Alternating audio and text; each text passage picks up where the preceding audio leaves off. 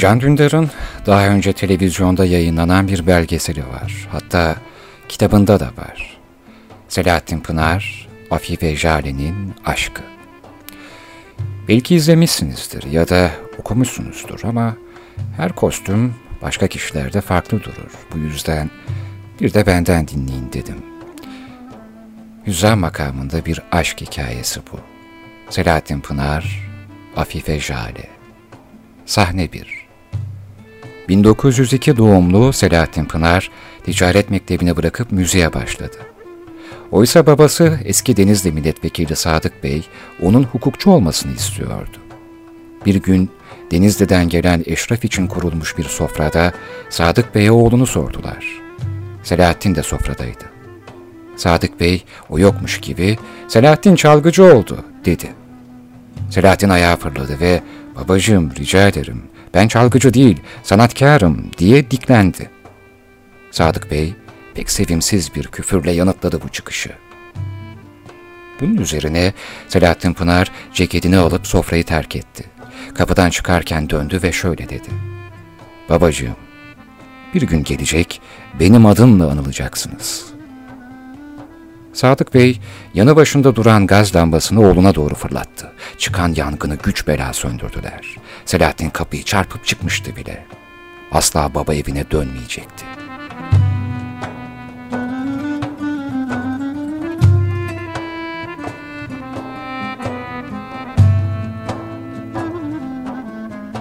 Sahne 2 1902 doğumlu Afife Jale İstanbul Kız Sanayi Mektebi'nde okuyordu.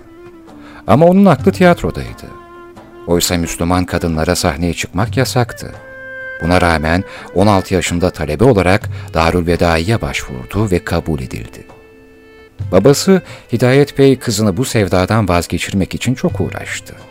Başaramayınca sertleşti. Ona fahişe dediği bir gün benim Afife diye bir kızım yok diye gürledi. Zaten Afife artık sahnede Jale adını kullanıyordu. Sanatı için baba evini terk etti.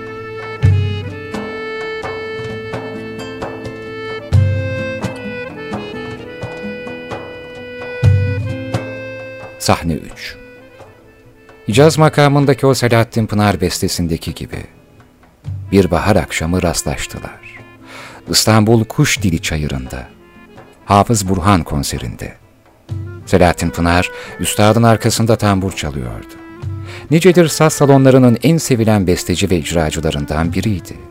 Afife Jale ise Darül Bedai'de sahneye çıkarak tiyatrodaki ilk Müslüman kadın oyuncu olarak tarihe geçmiş ancak tiyatro zaptiye tarafından basılınca kapı önüne konulmuştu. İşsiz, sahnesiz ve kimsesizdi. Acısını yatıştırıcı haplarla dindirmeye çalışıyordu. İkisi de 25 yaşındaydı. Belki de güftedeki gibi içimde uyanan eski bir arzu. Dedi ki yıllardır aradığım bu. Şimdi soruyorum büküp boynumu. Ah, daha önceleri neredeydiniz? Dediler ve evlenmeye karar verdiler. Bir bahar akşamı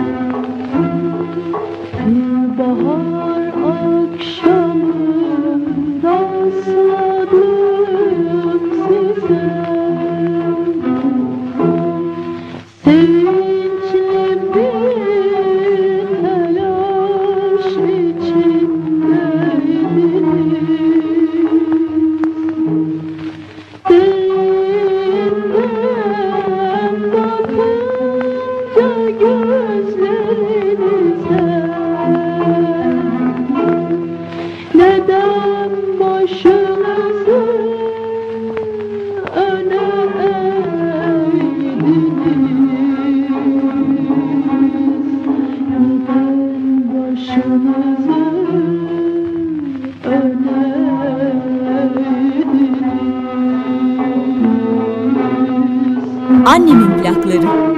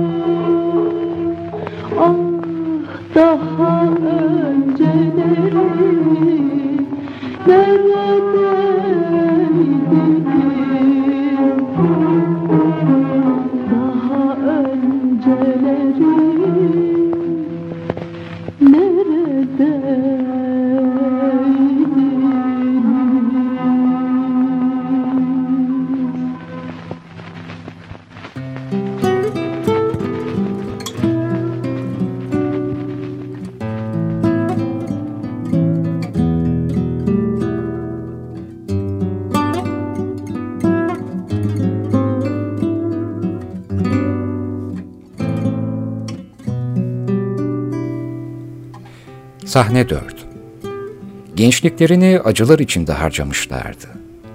Evlenince hayat boyu ıskaladıkları her şeyi birlikte yapmaya çalıştılar. Evde saklambaç oynadılar. Bahçede enginar yetiştirip yarıştırdılar. Bir çocuk resmi kıvamında şiirler yazdılar. Pınar çaldı, Afife dinledi. Ancak güzel günler uzun sürmedi.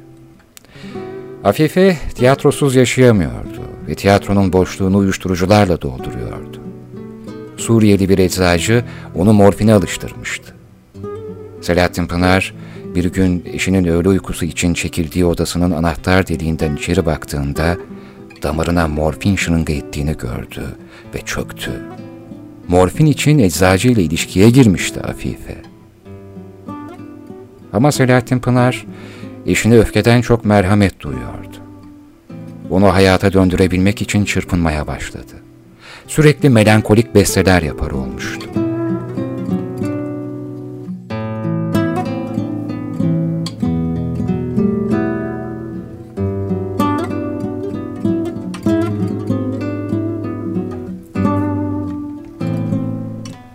Çırpındılar.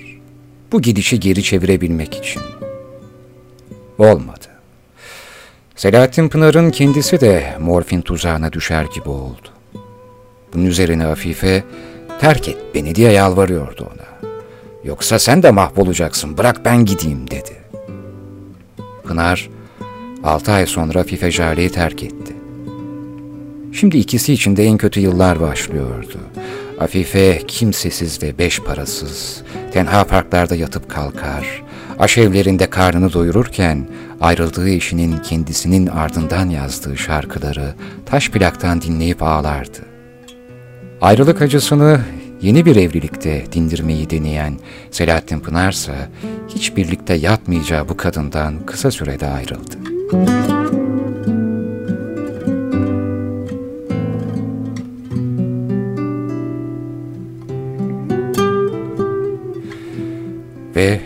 son sahne. Hafife Jale kimsesizliğinin, terk edilmişliğinin, yoksulluğunun son durağı Balıklı Rum Hastanesi'nde bir deri bir kemik veda etti hayata. Ölümü gazetelere haber bile olmadı. Cenazesine dört kişi katıldı.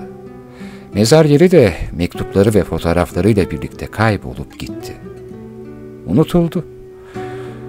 Selahattin Pınar, Afife'nin ölümünün ardından paraladı kendini. Nice ölümsüz, hicran dolu besteye imza attı.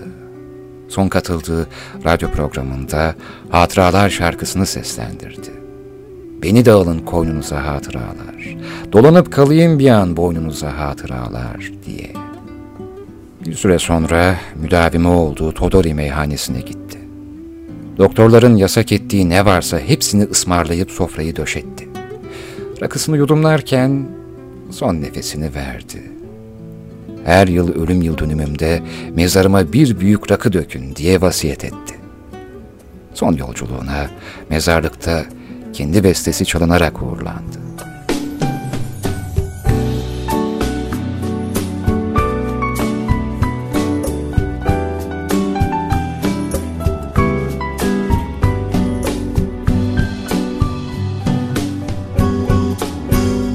Annemin plakları. İçinde bin pişmanlık, gözlerinde yaş. Yüzünde yasak, duyguların verdiği garip telaş. Sesinde bir burukluk, ellerin soğuk. Boğazında düğüm düğüm kelimeler. İçinde bin pişmanlık gözlerinde yaş. Yüzünde yasak duyguların verdiği garip telaş. Sesinde bir burukluk ellerin soğuk. Boğazında düğüm düğüm kelimeler. Erkekler ağlamaz Sil gözyaşını Kaçırma gözlerini. Benden suçlu suçlu Erkekler ağlamaz İnsanız unutma Sustururum zamanla içimdeki acıyı. Gözyaşların içimi eritiyor. Erkekler ağlamaz sevgilim Sil gözyaşını. Erkekler ağlamaz Sil gözyaşını. Kaçırma gözlerini Benden suçlu suçlu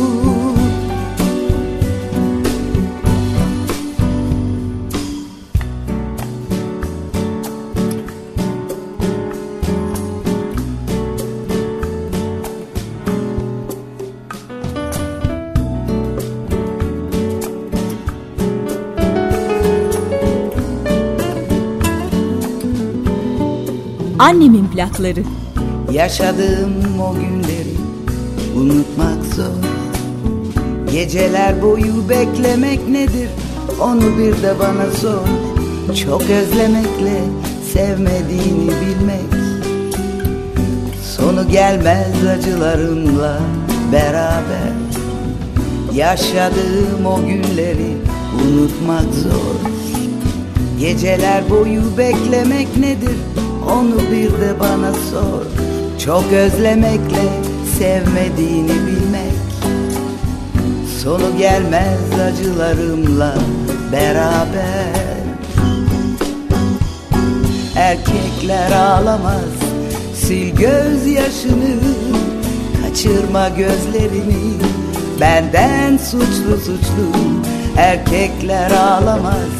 İnsanız unutma Sustururum zamanla içimdeki acıyı Gözyaşların içimi eritiyor? Erkekler ağlamaz sevgilim sil gözyaşını. Erkekler ağlamaz sil gözyaşını. Kaçırma gözlerini benden suçlu suçlu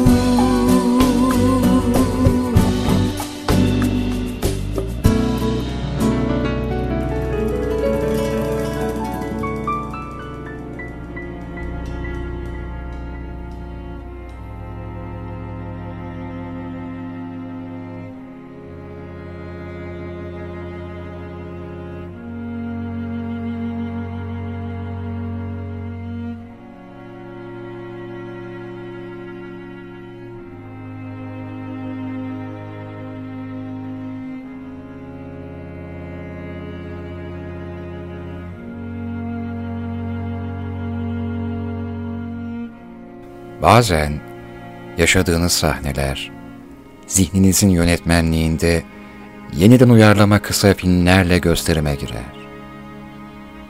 Tek biletlik bir suaredir bu. Hep geceleri sahnelenir. O biletin sahibi siz, bomboş bir salonda, terk edilmiş bir salonda bir yere oturursunuz ya da yığılırsınız.'' Hicaz makamında dalar gözleriniz dört duvara. Her duvar sinemanızın perdesi. Her duvarda hikayenizin başka sahnesi. Sağınızdaki duvardan bir sesleniş, solunuzdan bir haykırış, arkanızdaki duvardan bir fısıldayış.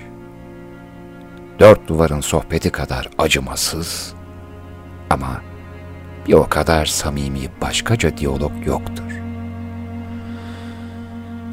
Duvarların dile gelmesi mesele değildir. Zamanı geldiğinde yeterince kafanızı şişirecekler zaten.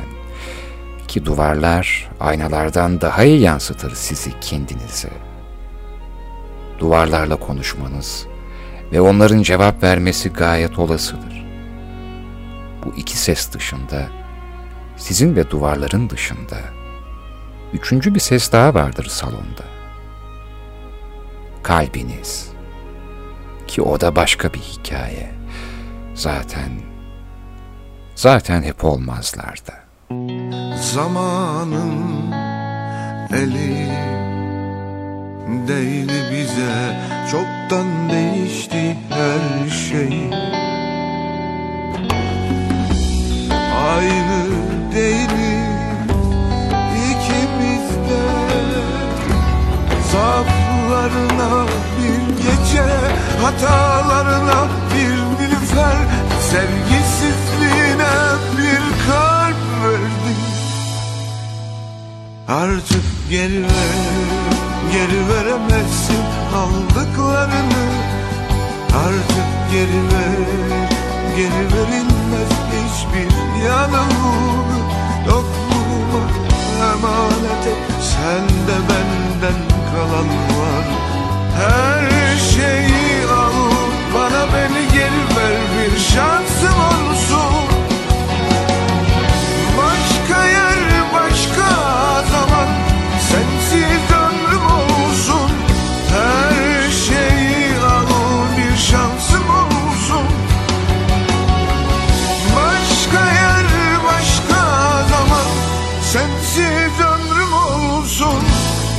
Annemin plakları.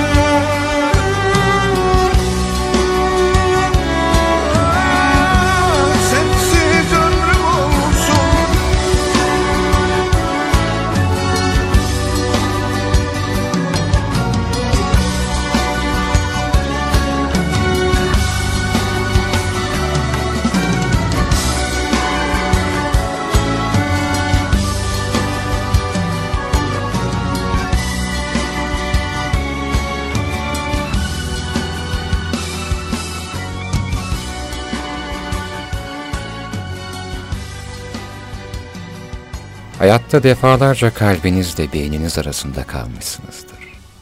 Bazılarınız buna mantıkla duygular arasında da diyebilir.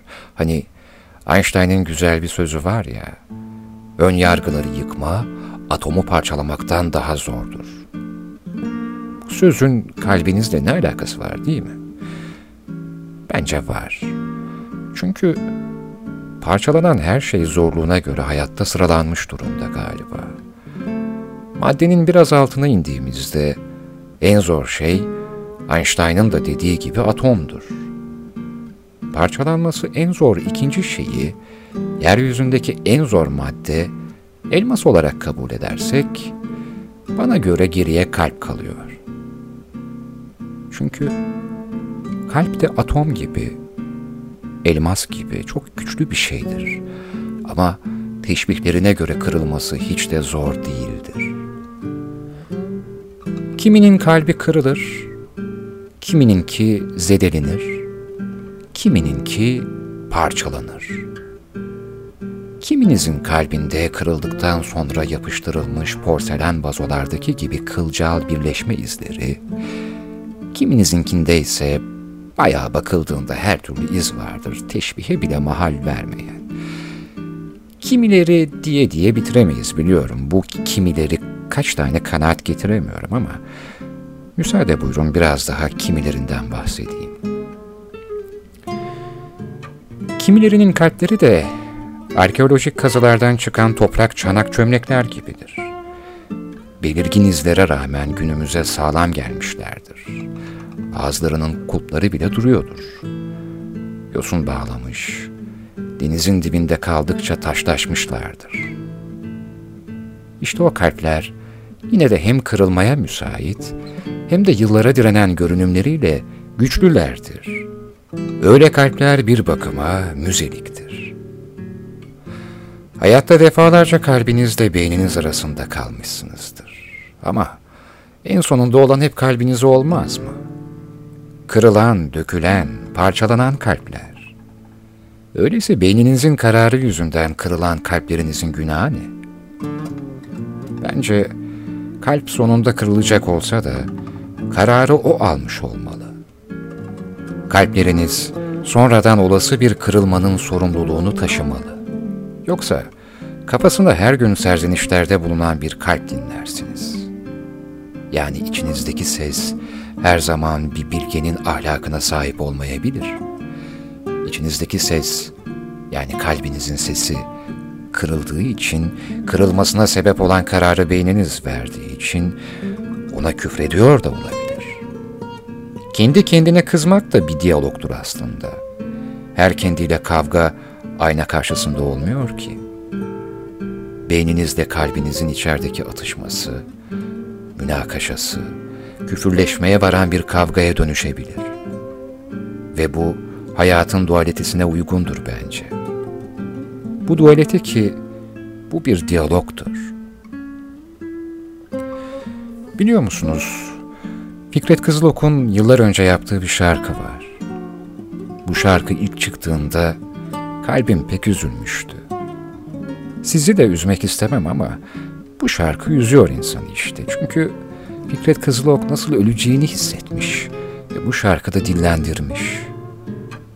Fikret Kızılok'un 1995'te çıkardığı Yadigar isimli albümündeki en güzel şarkı bence bu. Kalp ameliyatına girmeden önce yazmış bu şarkıyı. Dramatik olan kasetin kartonetinde de yazıyor zaten. Kardiyolog doktor Mehmet Özkan, koşu yolu 3. cerrahi, 15 Şubat 1993, saat 10.30.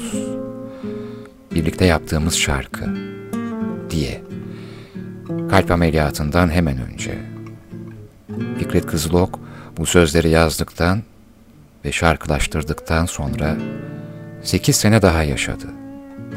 Sonra 2001'de kalp rahatsızlığından hayatını kaybetti. Kim kendi kalbine bu kadar zahiri bir şarkı yazar ki sevgili dinleyenler? Peki ne diyordu şarkıda? Bunu kendisi söyleyecek. Ben sadece şunu söyleyeceğim. Bırakacak gibisin yarı yolda kalbim. Kalbim Neden hep olmazlarda Neden hep çıkmaz sokaklarda Kalbim, kalbim, kalbim Dayanmak artık kolay değil.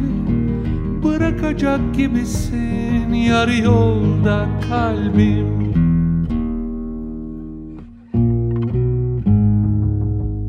Sevdin olmadı bir dünya istedin kardeşçe olamadı. Kalbim, kalbim, kalbim. Dayanmak artık kolay değil. Bırakacak gibisin yarı yolda kalbim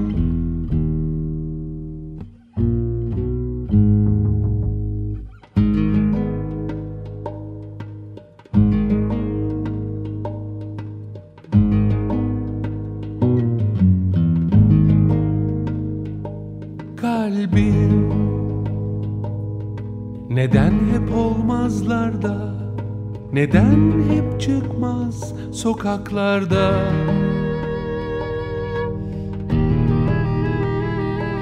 Kalbim, kalbim, kalbim. Dayanmak artık kolay değil. Bırakacak gibisin yarı yolda kalbim. Sevdin olmadı. Bir dünya istedin kardeşçe? Olamadı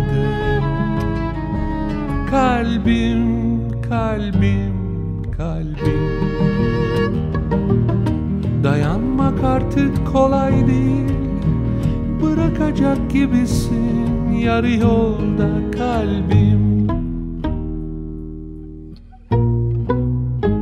Annemin plakları.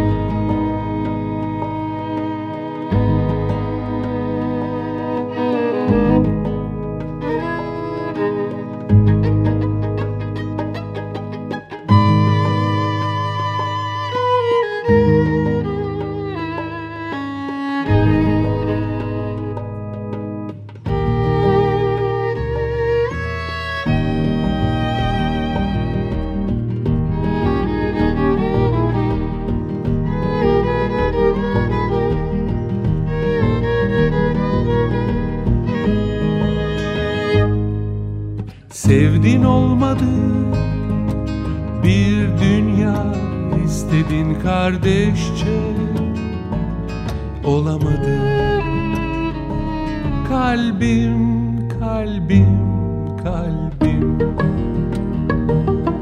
Dayanmak artık kolay değil. Bırakacak gibisin yarı yolda kalbim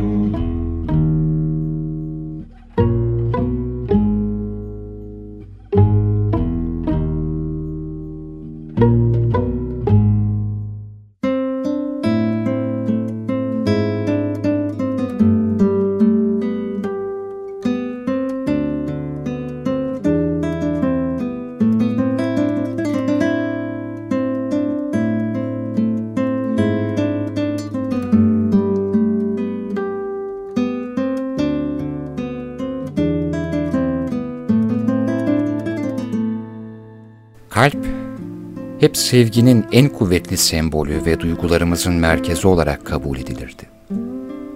Ama sonra tıp ve modern bilim ortaya çıktı ve bize kalbin sadece vücudumuzda kanın dolaşmasını sağlayan bir pompa olduğunu yutturmaya çalıştı. Biz normal insanlarsa elimizde hali hazırda bunun aksini kanıtlayacak herhangi bir delilimiz olmamasına rağmen kalbimizin, duygularımızın merkezi olduğu inancımızı asla kaybetmedik. 1993 yılında duyguların insan vücudu üzerindeki hakimiyeti hakkında bir araştırma yapılmak istenmiş. Ve bunun için duygularımızın oluşumundan sorumlu olduğu düşünülen bölgeye, yani kalbimize odaklanılmış. Daha araştırmaların başında herkesi hayrete düşüren bir şey tespit edildi ve bu buluşun neden daha önce yapılmadığının şaşkınlığı yaşandı. Bu nefes kesici buluş, kalbin muazzam büyük bir enerji alanıyla çevrili oluşuydu. Burada bahsedilen alanın çapı yaklaşık iki buçuk metreydi. Bir düşünün. Kalbimiz beynimizin oluşturduğundan çok daha büyük bir enerji alanı oluşturuyor. Bilim şimdiye kadar beynin sahip olduğu elektromanyetik nabızlarla en büyük yayın alanına sahip olduğunu varsayıyordu. Ama şimdi bundan çok daha büyük bir enerji alanı bulundu insan vücudundan dışarı uzanacak kadar kuvvetli bir enerji. Beynimiz bağımsız hareket etmiyordu. Aktiviteleri için gerekli sinyalleri kalbimizden alıyordu. Bilim, kalbimizden yayılan bu elektromanyetik alanın sadece duygularımız tarafından oluşturulmadığını ve gücünü diğer önemli bir kaynaktan, kanaatlerimizden, yani derin bir inançla bağlandığımız ve hayatımız doğrultusunda yön verdiğimiz düşüncelerimizden aldığını buldular. Bu ezeli gerçeğin yansımalarını kendini derin bir inançla savunmak, bir şeyi kalpten istemek ve tabii kalbinin sesini dinlemek gibi bazı deyimlerimizden zaten bilirsiniz. Şu an bir şiir okumuyorum ya da bir hikaye anlatmıyorum. Duygusal konuşmuyorum aslında, direkt bilimsel konuşuyorum. Evet, kalbin elektrik akımı yani EKG, beyinde oluşan elektrik akımından yani EEG 60 kez daha kuvvetliymiş. Kalbin manyetik alanı ise beyinden 5000 kez daha kuvvetliymiş. Ya, demek ki kalbimizle beynimizde yaydığımızdan çok daha fazla enerji yayıyoruz. Peki bunu bilmek bizim için neden bu kadar önemli? Çünkü bu sayede bazı dileklerimiz hemen gerçekleşirken bazılarının gösterdiğimiz tüm çabalara rağmen neden bir türlü tezahür etmediğini düşünürsünüz. İsteğimizin gerçekleşeceğine gerçekten inanmadan imgeleme yapsak da ya da bir şeylerin hayalini kursak da sadece beynimiz elektromanyetik dalgalar yayarken duygularımızın gerçek merkezi olan kalbimiz 5000 kat daha büyük bir kuvvetle genellikle tereddüt ve korku olan asıl inancımızı dünyaya yayar. Bunun sonucu apaçık ortada. Hayatımızda sadece kalbimizin derinliklerinde gerçekleşeceğine inandığımız şeyler gerçekleşir ve gerçekleşecektir. İnançlarımızı duygularımızla desteklediğimiz zaman yaydığımız enerji çok daha büyük. Ama üzgün, depresif ya da bitkinsek, istediğimiz şeyi dileyebiliriz. Bu durumda kalbimizden yaydığımız hüzünlü duygular, mantığımızdan gelen isteklerden her zaman daha güçlü olacaktır. Üstelik takdir edersiniz ki birçok bilge kalp gözüyle görmeyi öğrenmemizi söyler.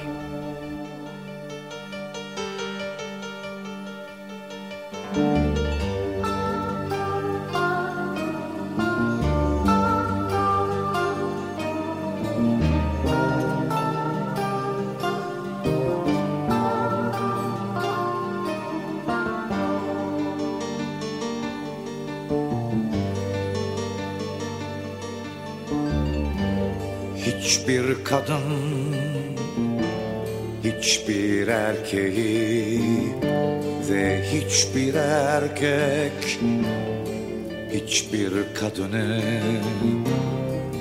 Bu biçim Bu biçim Sevmedi.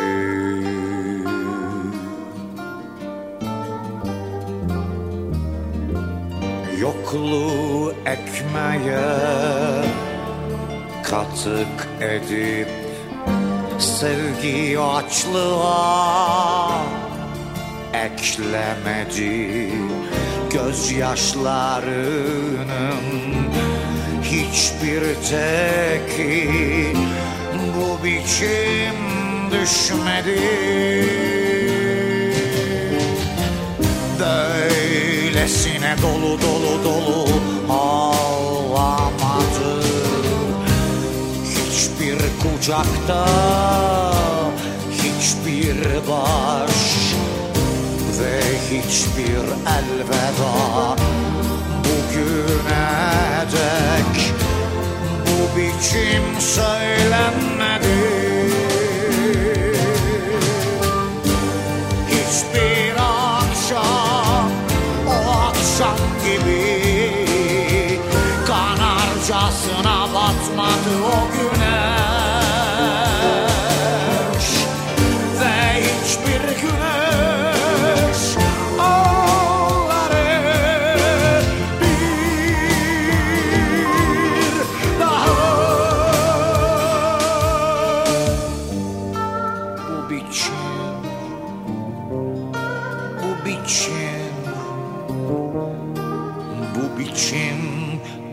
görmedi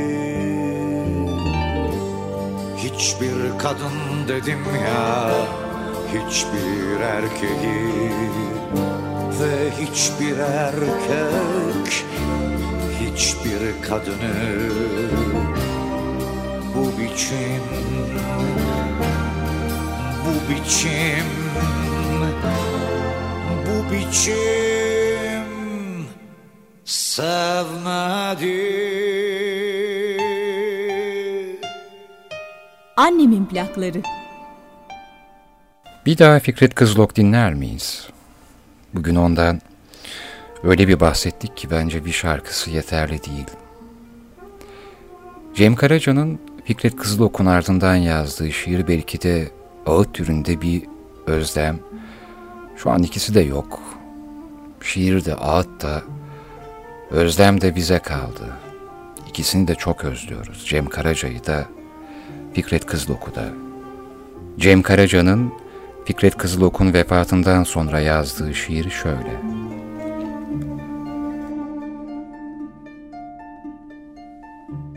Keşke el verseydi töre de seni denize gömseydik. Sahile vuran her dalgada ah be Fikret deseydik. Keşke el verseydi töre de naaşını yakabilseydik. Tutup da sonra göğe savurabilseydik küllerini ve her yağan yağmurla beraber kapatıp şemsiyemizi, karışmış rahmetle fikret yağıyor deseydik. Mütevazi bir cami avlusundan sen cihan değiştirdin. Yaradanın kılıcı kuşkusuz dört silahşörden de keskin. Dörttük, iki kaldık. Keşke hiç eksilmeseydik.''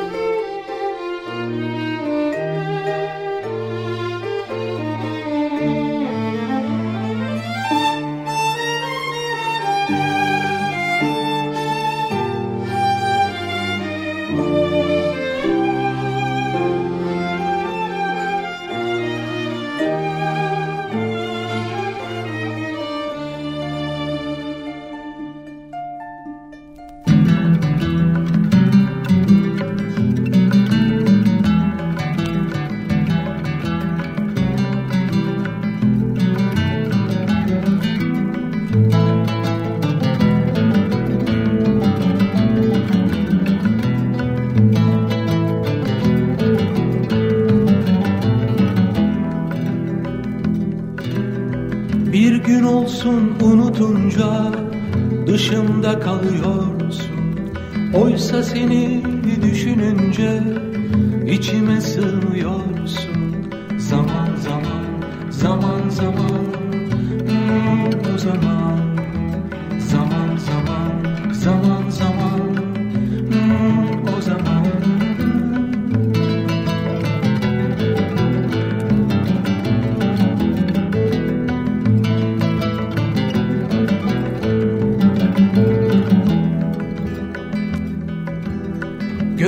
Gözlerimi kapatınca yanımda oluyorsun. Seni öpsem, seni okşasam farkına varmıyorsun.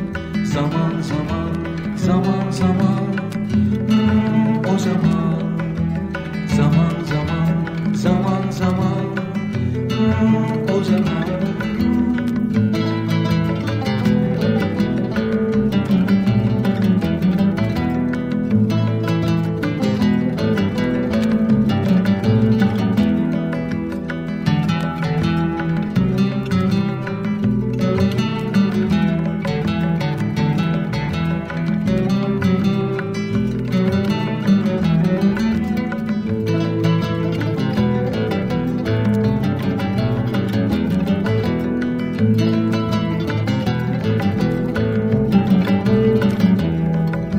Annemin plakları. Her gün akşam oluşumda kadehime doluyorsun Yudum yudum damla damla düşüncem oluyorsun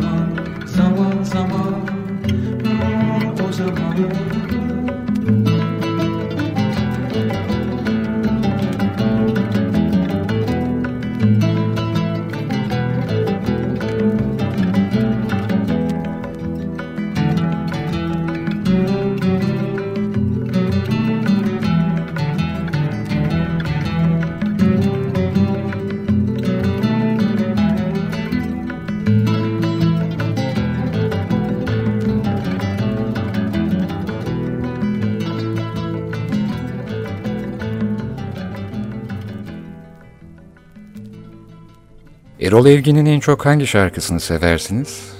Aklınıza benim tahminim ilk başta gelen muhtemelen biraz hareketli bir şarkı. Belki de değil ama bana biraz öyle geliyor. Benim en sevdiğim şarkısını dinleyeceğiz ama bir şeylerin başlaması ya da sürmesi bazen çok da önemli olmuyor. O yüzden tedirgin olursunuz her şey yolundayken. Tamam yani kimse kötümser değildir. Kötümser olmak da istemeyiz ama hep böyle gidip gitmeyeceğini sorguladığınız anda anlarsınız ki bir şeyin başlaması önemli değil. Öyle kalması önemli. Yani başlaması değil. Kalmak önemli, gelmek değil. Kalmak önemli. Gittiğiniz için cesur olabilirsiniz, gurur duyuyor olabilirsiniz ama bu sefer de gittiğiniz yerde kalmanız önemli. Aslında belki de en önemlisi kendiniz gibi kalmak.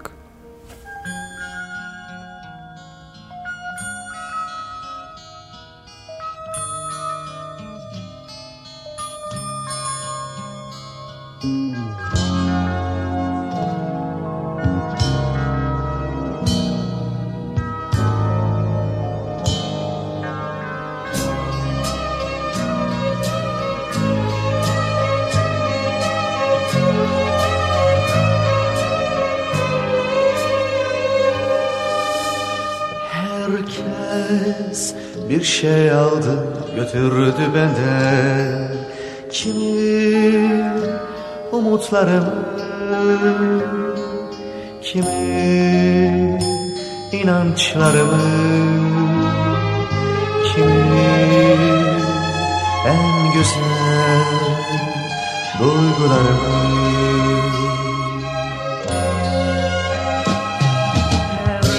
Herkes bir şey aldı götürdü benden umutlarımı? Kimi inançlarımı? Kimi en güzel duygularımı? Sen başkalarına benzeme sakın. Hep böyle kal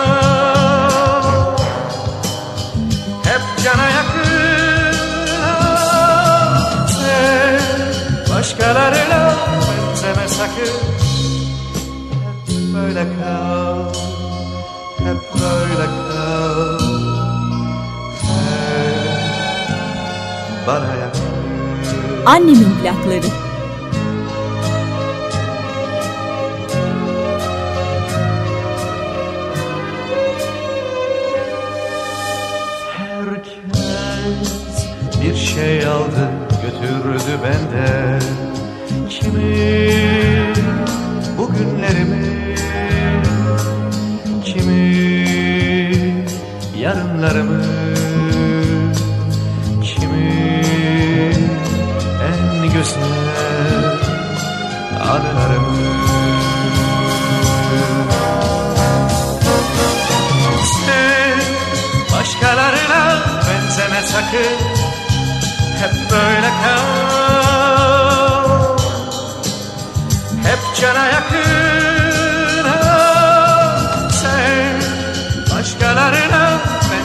takken.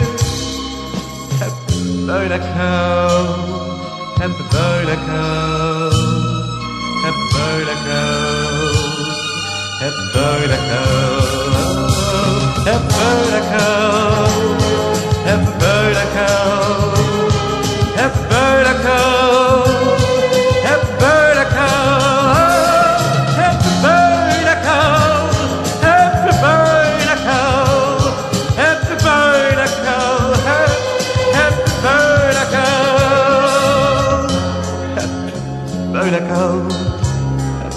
yakal bana yakal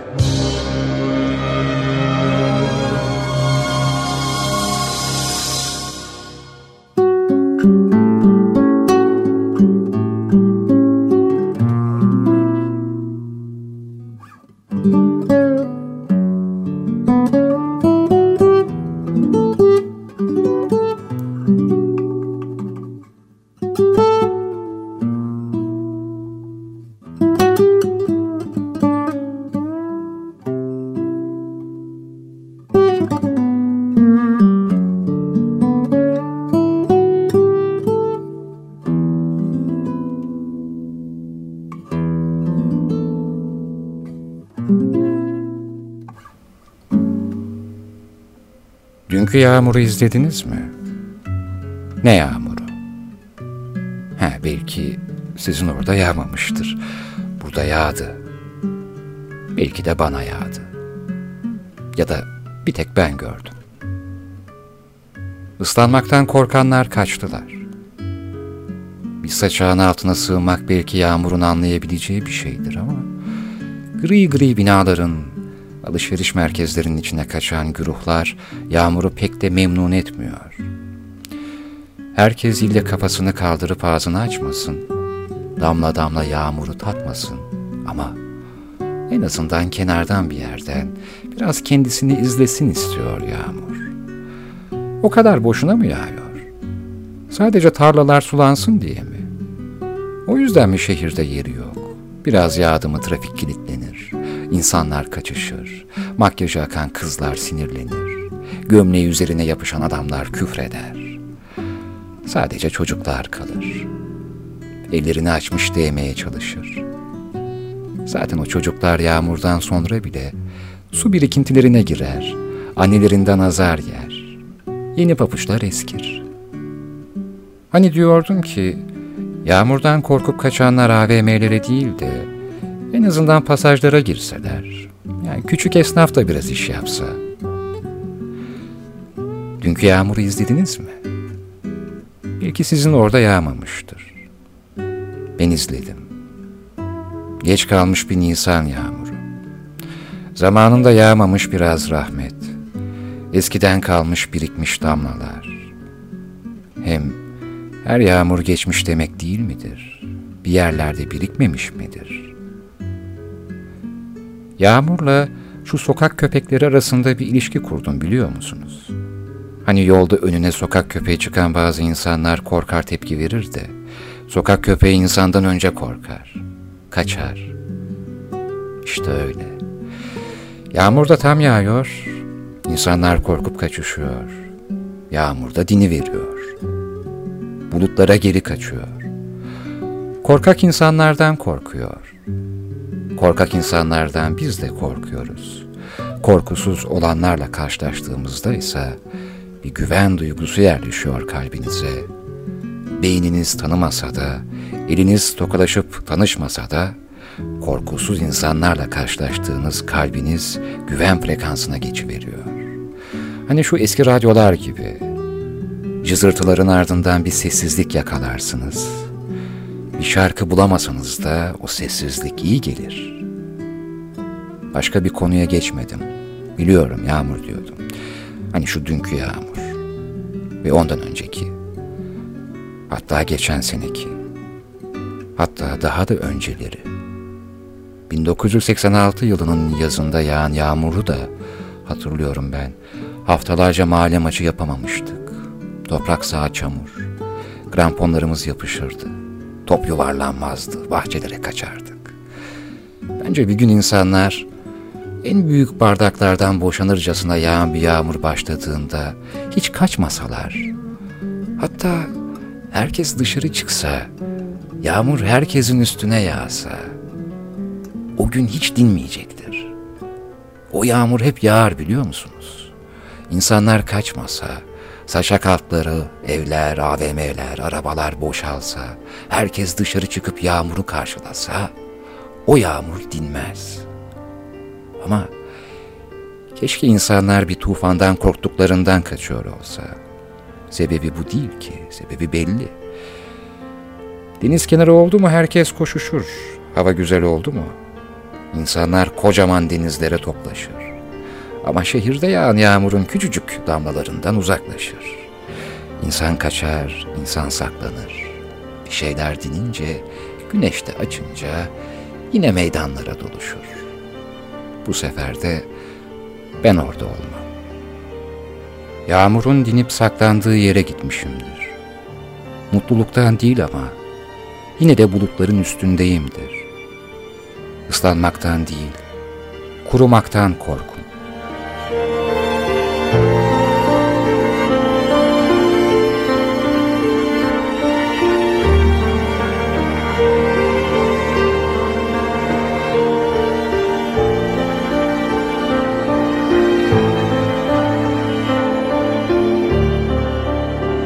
Annemin plakları.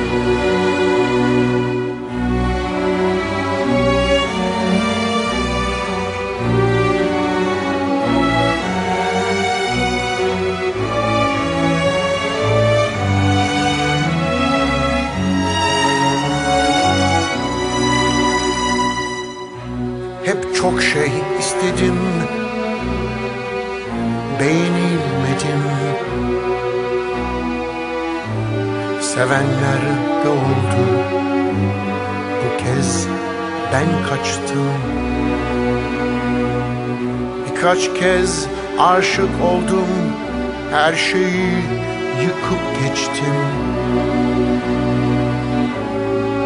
Daha çok gençtim fark etmemiştim.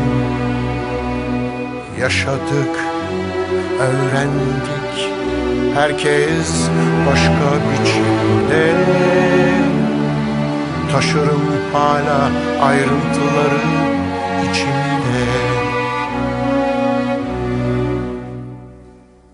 Bir köşem var adım belli Sevdiklerim artık yanımda.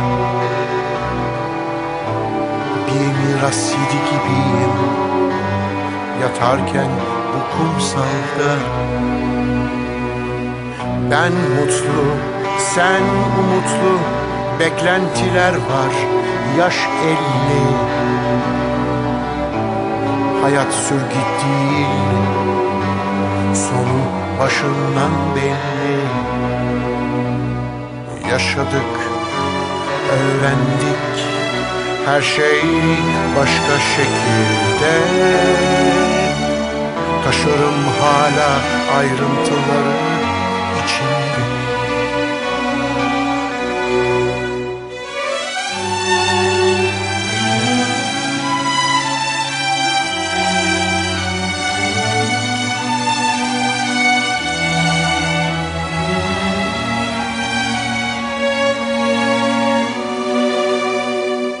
Annemin plakları.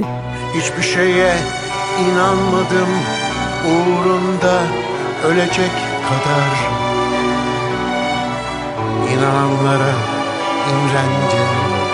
O zaman yaşamak çok kolay. Yıkılan duvarlar gördüm coğrafyanın değiştiğini. Hiç kimse değiştiremedi güçlünün haksızlığı. Yaşadık ve öğrendik Her şey birbirinin içinde. Taşırım hala ayrıntıları içinde. Yaşadık ve öğrendik Her şey birbirinin içinde. Taşırım hala ayrıntıları. içinde